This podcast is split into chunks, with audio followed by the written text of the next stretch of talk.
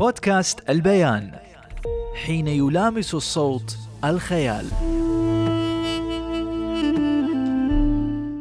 كيف نخلق الوقت من أجل اكتساب عادات جديدة؟ وكيف نتخلص من نقص الحافز ونتمتع بقوة الإرادة؟ كيف نقدر نغير بيئتنا المحيطة لتحقيق نتائج إيجابية في الحياة؟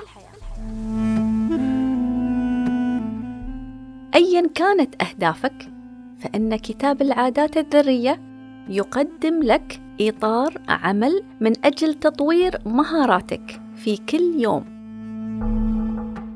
جيمس كلير واحد من أبرز الخبراء في مجال اكتساب العادات، يوضح لنا في كتابه هذا استراتيجيات عملية تعلمنا كيف نستطيع اكتساب عادات جيدة وكيف نتخلص من القديمة السلبية، ويشرح لنا طريقة إدارة وإتقان أفعالنا اليومية البسيطة اللي تستطيع من خلالها تحقيق نتائج مذهلة. خصص كلير مقدمة الكتاب للحديث عن قصة إصابته في وجهه بمضرب البيسبول التي كادت أن تفقده حياته أو تصيبه بعاهة مستديمة عندما كان صغيرا، وكيف تجاوز المحنة وصنع نجاحه. ثم يذكر أنه كان متابعا حريصا لكل ما يكتب ويؤلف عن العادات حتى اكتسب خبرة ممتازة عنها، وكان يدون خبراته الشخصية عن العادات في مقالات دورية على موقعه في يومي الاثنين والخميس. ثم أثمر انضباطه في الكتابة اشتراك أكثر من ثلاثين ألف مشترك خلال عام واحد على موقعه، وفي العام التالي وصلوا لأكثر من مئة ألف مشترك، مما جعل نشرته تصنف بأنها واحدة من أسرع النشرات الإخبارية نمواً على الإنترنت، ووصلت في العام الثالث لأكثر من مئتي ألف مشترك، وبدأ يتلقى الدعوات للكتابة من دور النشر والصحف الكبرى، وأصبح الكاتب أحد خبراء العادات في العالم. وكانت ثمرة تلك الجهود هذا الكتاب الذي وضع فيه عصارة خبرته. يرتبط الكتاب بتجربة صاحبه التي صقلها لتكون له أسلوب حياة، وعندما يعنونها بالذرية فهو يقصد المقدار التراكمي للذرة الصغيرة لتصبح كتلة.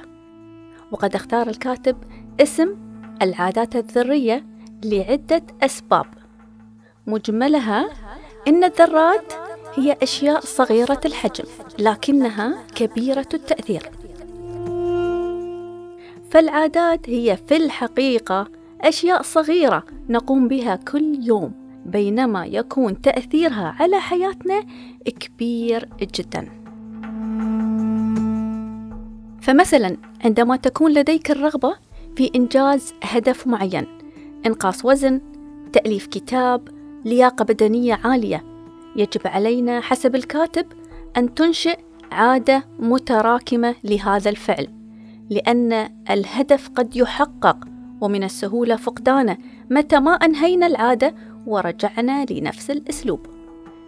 بمعنى قد تستطيع تحقيق هدفك بإنزال وزنك في فترة وجيزة، ولكن بمجرد تخليك عن هذه العادات الصحية فسرعان ما يعود الوزن إلى عهده السابق. يتطرق الكتاب إلى استراتيجيات مقرونة بقصص وبراهين كتبت بأسلوب شيق ونقاط محددة وواضحة لتغيير اتجاهات وعادات خاطئة اعتدنا عليها، ويشرح بطريقة سهلة استراتيجيات مبسطة للإقلاع عنها، ويعتبر الكتاب من أجمل كتب تطوير الذات. التخلص من عادة سيئة تشبه اجتثاث شجرة بلوط قوية في داخلنا، بينما مهمة بناء عادة حسنة تشبه غرس زهرة رقيقة ورعايتها يومياً تلو الآخر. ومن أجمل مقالة جيمس كلير في كتابه: